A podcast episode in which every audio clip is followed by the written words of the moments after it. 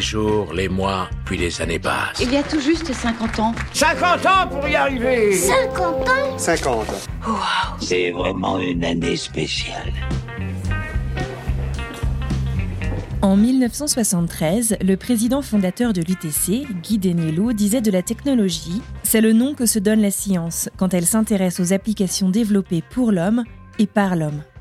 Depuis sa création, il y a de cela 50 ans, l'Université de technologie de Compiègne est une institution qui donne du sens à nos sociétés, dans lesquelles dialoguent une multitude de cultures, mais aussi de modes d'appréhension et de compréhension du monde.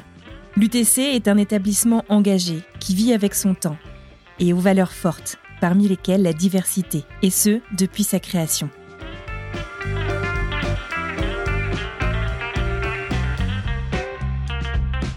La diversité, ça a toujours été, je pense, un élément euh, structurant en fait du modèle qui est euh, l'UTC aujourd'hui. Étienne Arnaud est directeur à la formation et à la pédagogie à l'UTC. Il explique. Au tout début, euh, l'idée, c'était déjà de mettre ensemble euh, des étudiants qui arrivaient d'horizons différents. Alors, on va parler avec les termes d'aujourd'hui, mais voilà, euh, les étudiants qui viennent des classes préparatoires, qui viennent des UT, qui viennent de licence, qui viennent de master, euh, qui viennent de formations euh, même à l'étranger, c'est-à-dire pas forcément que des formations euh, françaises. Et ces étudiants, bah, ils se retrouvent ensemble euh, sur les projets, par exemple, voilà. Et bah voilà, ils doivent apprendre à comprendre que bah, tout le monde ne pense pas de la même façon, tout le monde n'aborde pas un projet de la même façon, tout le monde n'a pas les mêmes connaissances, que c'est pas parce qu'on ne sait pas calculer une intégrale qu'on est mauvais. Parfois, il euh, y a d'autres notions qui sont euh, tout aussi importantes quand on développe des projets. Le fait de dire on recrute des étudiants qui viennent euh, voilà de, de plein d'horizons et de plein de formations différentes, ça, mais dès le départ, c'était une des briques de base de construction du modèle. En fait, cette diversité, après, elle s'est enrichie. Elle s'est enrichie parce que en plus des étudiants qu'on recrutait comme ça, on a aussi élargi ce qu'on appelle aujourd'hui la formation continue, c'est-à-dire euh, il y a aussi une diversité au niveau des âges. Des étudiants euh, qui nous arrivent du bac, ils ont 18 euh, ans, euh, quand ils nous arrivent de classe prépa ou d'IUT, ils ont plutôt 20, 21 ans. Euh, enfin voilà, donc on, est dans ce, domaine-là, mais on a aussi des personnes qui, euh, euh, à un certain âge, pour euh, diverses raisons d'ailleurs, ça peut être très variable, décident de reprendre des études et donc se retrouvent bah, assis dans les dans les amphis ou à travailler sur les projets avec entre guillemets les petits jeunes. Donc c'est des étudiants qui peuvent. Ah alors là après le spectre il est ça peut être de 30 à je crois que j'en ai eu une fois une, une, personne qui avait plus de 50 ans et qui reprenait qui reprenait les études. Donc ça c'est un deuxième point sur la diversité. La diversité c'est également euh, accru quand la composante internationale s'est développée. C'est-à-dire que on, on, a euh, commencé aussi à accueillir chez nous des étudiants bah, d'universités partenaires avec lesquels on avait signé des accords et qui venaient passer à l'UTC un semestre ou deux, euh, parfois un double diplôme, voilà, et donc qui travaillaient avec les autres étudiants. Et donc là, à la diversité des parcours de formation, on va dire plutôt français, s'est ajoutée une diversité des parcours de formation alors au niveau international. Et puis, bah, ce qui l'accompagne inévitablement, c'est l'interculturalité. Donc, les aspects euh, linguistiques, euh, mais aussi les aspects euh, culturels. Et évidemment, les étudiants qu'on accueille n'abordent, je répète, pas les problèmes tous de la même façon. Donc, ça aussi, ça enrichit, ça enrichit beaucoup les échanges des étudiants dans les groupes. Là, on le voit bien dans les, dans les projets. cette richesse-là, là, elle n'a pas de prix. Là.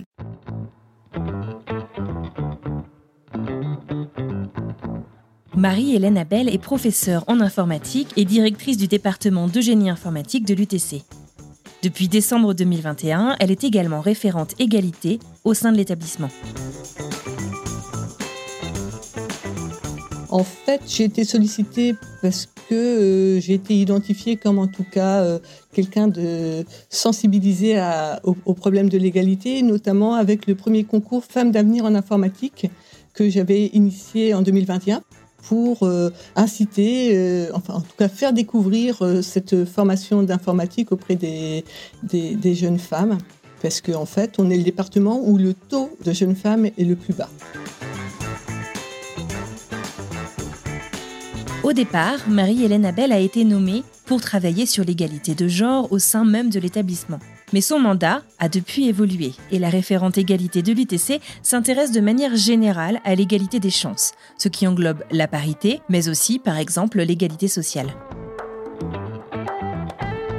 Je pense que ce qui est important, c'est lorsqu'on pense égalité, c'est vraiment égalité au sens large, de façon à permettre à chacun, chacune, de pouvoir se projeter dans l'avenir et avoir confiance. Je pense que ce qui est important, c'est de donner confiance à nos collègues, euh, donner confiance à nos étudiants et nos étudiantes pour qu'ils puissent évoluer euh, dans leurs projets.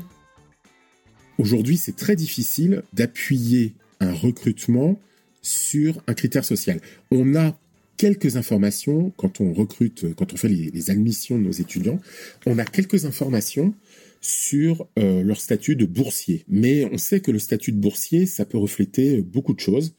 Et euh, c'est difficile de dire que la diversité sociale ne se résume au statut de boursier. Et donc, il y a, y a, un travail à faire là sur la diversité sociale. L'UTC travaille, euh, mais déjà depuis plusieurs années, hein, sur des programmes comme, euh, euh, je sais pas si ça parle, mais les cordées de la réussite ou euh, euh, le dispositif PREL, par exemple, dans les Hauts-de-France, le campus connecté qu'on a, qu'on a ouvert à Hirson. Enfin, voilà, donc il y a, y a, déjà un investissement. Mais je répète que cet investissement, au niveau des jurys d'admission, c'est très difficile de le rendre concret. Voilà. On, peut admettre, je répète, des étudiants avec un statut de boursier, mais euh, aller au-delà de ça, ça reste très compliqué. Et d'ailleurs, je crois qu'il y a des collègues qui vont euh, travailler sur ce sujet-là pour voir comment augmenter la diversité sociale euh, dans les publics d'étudiants de, l'UTC. Voilà, c'est on va dire c'est notre voilà c'est notre mission là pour les, les, prochaines les prochains mois, les prochaines années là, c'est de, de travailler sur cet aspect-là. Il y a des indicateurs sur lesquels on travaille c'est-à-dire, euh, si on regarde égalité euh, d'évolution de, carrière homme-femme, on va regarder les salaires, on va regarder euh, les âges. Et donc là, on est en train de travailler pour mettre en, place la collecte de ces données et l'analyse de, de façon régulière. C'est-à-dire qu'on a déjà fait un état des lieux L'idée, c'est euh, tous les ans, par exemple, on va euh, reprendre les chiffres et voir comment ils ont évolué et quelles sont les actions qui ont été effectuées et est-ce qu'elles ont eu un impact sur, euh, sur ces indicateurs. Donc, par exemple, aujourd'hui, l'UTC offre énormément de formations. La question est de savoir combien de personnels suivent ces formations pour progresser dans leur carrière. Sont-ils féminins? Sont-ils masculins, ces personnels? Côté étudiant, il y a aussi tout un ensemble d'associations qui se sont mises en, place, notamment Stop VSS, euh, pour permettre aux, étudiants de plus facilement exprimer euh, leur ressenti, leur mal-être. Donc il y a un ensemble d'actions qui, qui sont mises en place et progressivement euh, vont être institutionnalisées.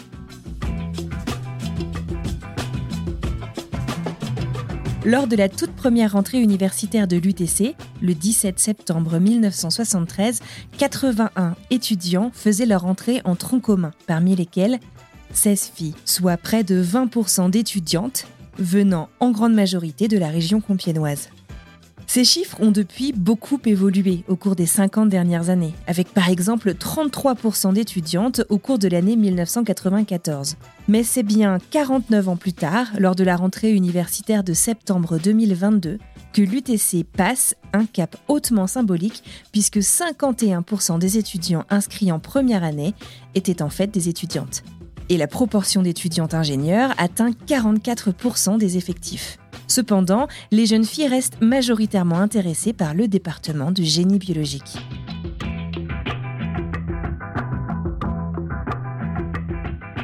Globalement, c'est très bien pour l'UTC. Maintenant, si on affine un peu, ben, l'équilibre, on ne le retrouve pas dans les différents euh, départements.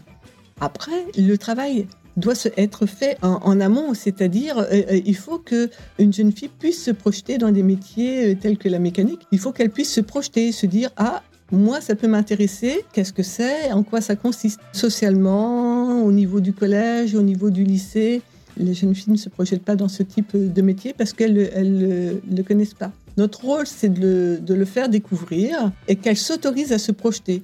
Et elles ont le droit de ne pas vouloir y aller. Il n'y a pas d'obligation, mais vraiment euh, une offre. Et puis que les, jeunes hommes puissent aussi se projeter dans le génie biologique et ne se sentent pas euh, stigmatisés peut-être dans, dans ce genre de domaine. Il y a un travail à faire au niveau de la société et ça va prendre un peu de temps. Une des stratégies qui a été adoptée par l'UTC, et ce depuis ses fondations, c'est l'exemplarité et le développement personnel. Claire Rossi, actuelle présidente de l'UTC, raconte. On travaille beaucoup l'exemple, l'exemplarité des parcours qui peut donner envie à que ce soit des jeunes hommes ou des jeunes femmes de, s'inscrire dans un métier. Et euh, je pense que ce qui est important, c'est de montrer que tout est possible et tout est accessible dès lors qu'on a envie de le faire. C'est ça aussi ce message qu'il faut porter.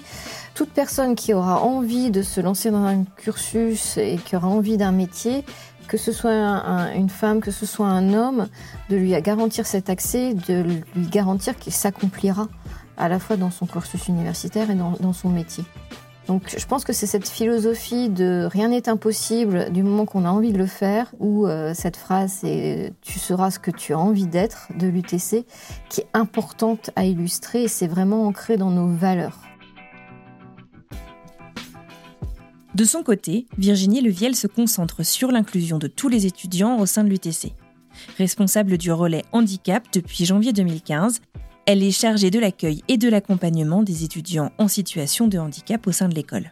En qualité de référente handicap, elle collabore au sein d'équipes pluridisciplinaires avec la médecine préventive, les équipes pédagogiques, les services administratifs ou encore avec des partenaires de l'UTC hors de l'établissement, comme pour par exemple assurer une passerelle entre le secondaire et le supérieur, ou encore pour évoquer l'accueil optimal d'étudiants en situation de handicap en stage. Mon projet pour 2023, euh, c'est de créer un réseau d'enseignants au sein de l'établissement dans chaque cursus de formation, que ce soit des enseignants formés, sensibilisés aux problématiques que peuvent rencontrer les étudiants en situation de handicap. Qu'il y ait un réseau d'enseignants sensibilisés au sein de l'UTC, qu'on puisse travailler tous ensemble. Et concrètement, de quel type d'accompagnement parle-t-on?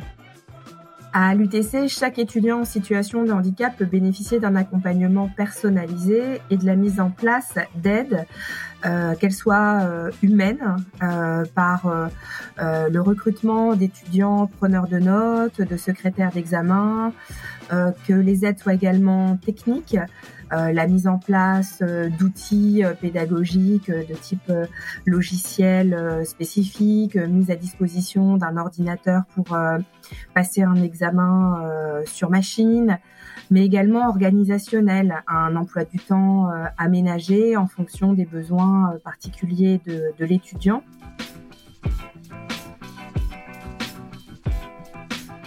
En 2015, lors de la création du relais handicap, celui-ci avait accompagné 35 étudiants. Alors qu'en 2021, ce chiffre est monté à 104 étudiants. 104 étudiants, pour vous donner une idée, ça représente près de 3% de la population UTCN globale. Évidemment, les étudiants en situation de handicap qui postulent à, l'UTC euh, sont les bienvenus. Il y a une bienveillance euh, particulière mais je dirais au même titre que toutes les différences. Hein, le, handicap va être amené dans les dossiers euh, d'admission au même titre qu'un étudiant sportif de haut niveau qui va avoir un parcours atypique, qu'un étudiant euh, musicien, un étudiant euh, auto-entrepreneur, ce genre de choses. Donc le handicap est une particularité au même titre que tant d'autres. L'UTC est ouvert à toutes les différences et à toutes les diversités. Et finalement, Virginie Leviel m'explique que l'inclusion et la prise en charge de tous les handicaps à l'UTC concourent à la visibilisation des handicaps que l'on appelle invisibles. Certains disent que le handicap invisible, c'est un petit peu le double handicap parce qu'ils se sentent obligés de, se justifier euh, sans arrêt. C'est vrai que dans la société euh, d'aujourd'hui, euh, être en fauteuil roulant, euh, c'est mieux accepté par la société, on va dire, on, met des choses en place, bien que c'est pas toujours, c'est pas tous les jours facile. Mais quand on est en situation de handicap invisible, c'est plus compliqué parce que les gens ne, comprennent pas forcément. Dans tous les cas, je reste persuadée que ce sont les étudiants de l'UTC qui font le plus bouger les choses. Euh, c'est-à-dire que euh, chaque étudiant en situation de handicap qui suit ses études ici permet de faire évoluer les pratiques, tant au niveau des enseignements que des aménagements à mettre en place pour compenser leur situation de handicap. Par exemple, j'accompagne depuis trois ans des étudiants malvoyants et quand euh, l'étudiante est arrivée en SY2, euh, elle m'a posé euh, une colle. En fait, moi, je savais pas comment y répondre, comment faire pour lire les tables statistiques. donc, on s'est posé la question avec l'équipe pédagogique de SY2. Et puis, un enseignant a créé un mini logiciel pour que cette étudiante puisse lire les tables statistiques sur l'ordinateur. Donc, vous voyez, de par euh, une situation de handicap, une problématique au sein de cette UV, les enseignants euh, ont réfléchi et ont, trouvé une solution. Quand je vous dis que ce sont les étudiants qui font bouger les choses, eh bien, ils amènent une problématique et en fait, il y a une dynamique qui se crée autour de ça. Et puis après, il y a aussi tous les étudiants qui ne sont pas en situation de handicap qui font bouger les choses au sein de l'UTC. C'est-à-dire que euh, de manière générale, les étudiants à l'UTC sont très engagés dans les questions sociétales.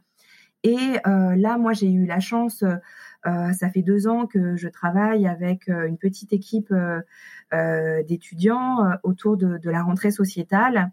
Et donc, le, handicap n'est pas traité comme un sujet à part, mais comme un sujet comme un autre, avec toutes les questions sociétales, qu'elles soient environnementales, qu'elles soient au niveau euh, des violences sexuelles et sexistes, etc. Et, donc, il y a énormément d'étudiants avec lesquels j'ai la chance de, pouvoir partager régulièrement, qui sont sensibles à ces questions-là et qui font avancer, euh, avancer les choses de manière euh, générale dans la société.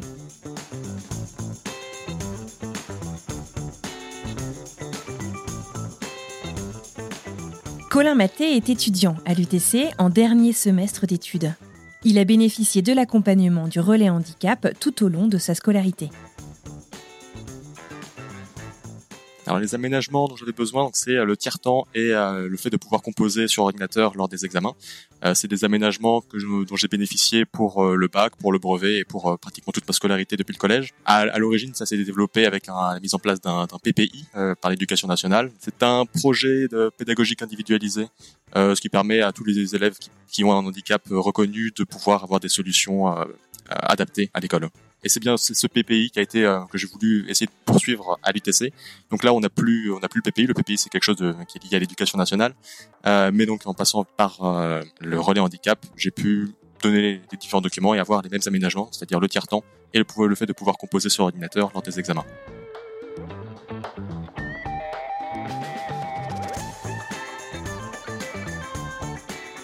La diversité et l'inclusion sont donc des valeurs fortes de l'UTC. Je vous le disais, l'UTC vit avec son temps.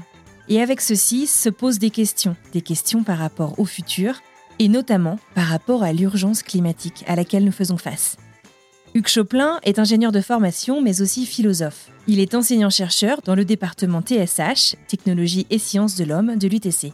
En 2020, il a cofondé, avec des collègues et des étudiants, un collectif interne à l'UTC d'ingénierie soutenable. L'objectif de ce collectif est de créer une atmosphère de soutenabilité à moyen terme à l'UTC d'ici à 2025. Ce collectif est aussi à l'origine du label d'ingénierie soutenable dont Hugues Choplin est également le coordinateur.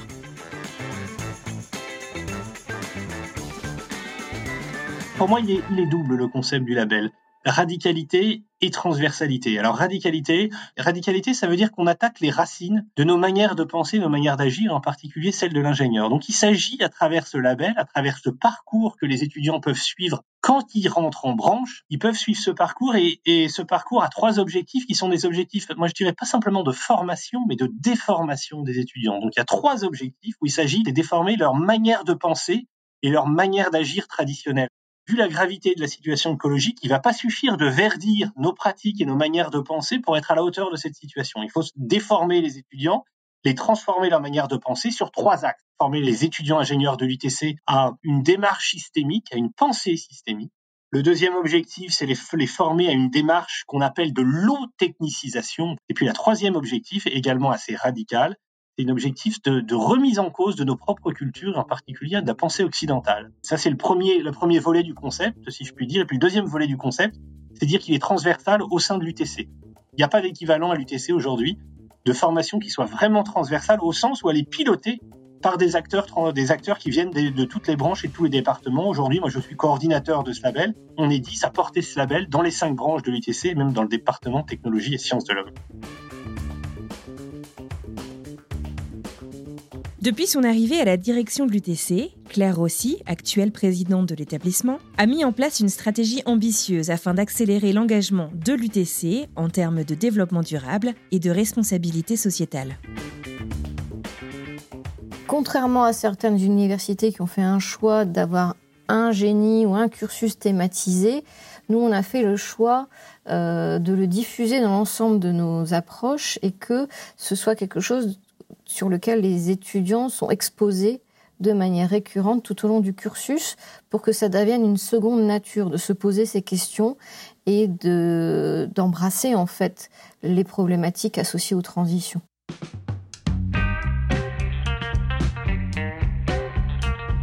C'est la fin de ce tout premier épisode célébrant les 50 ans de l'Université Technologie de Compiègne et portant sur les engagements forts de l'école. Merci à Claire Rossi, Marie-Hélène Abel, Virginie Leviel, Étienne Arnaud, Colin Matet et Hugues Choplin pour leur participation.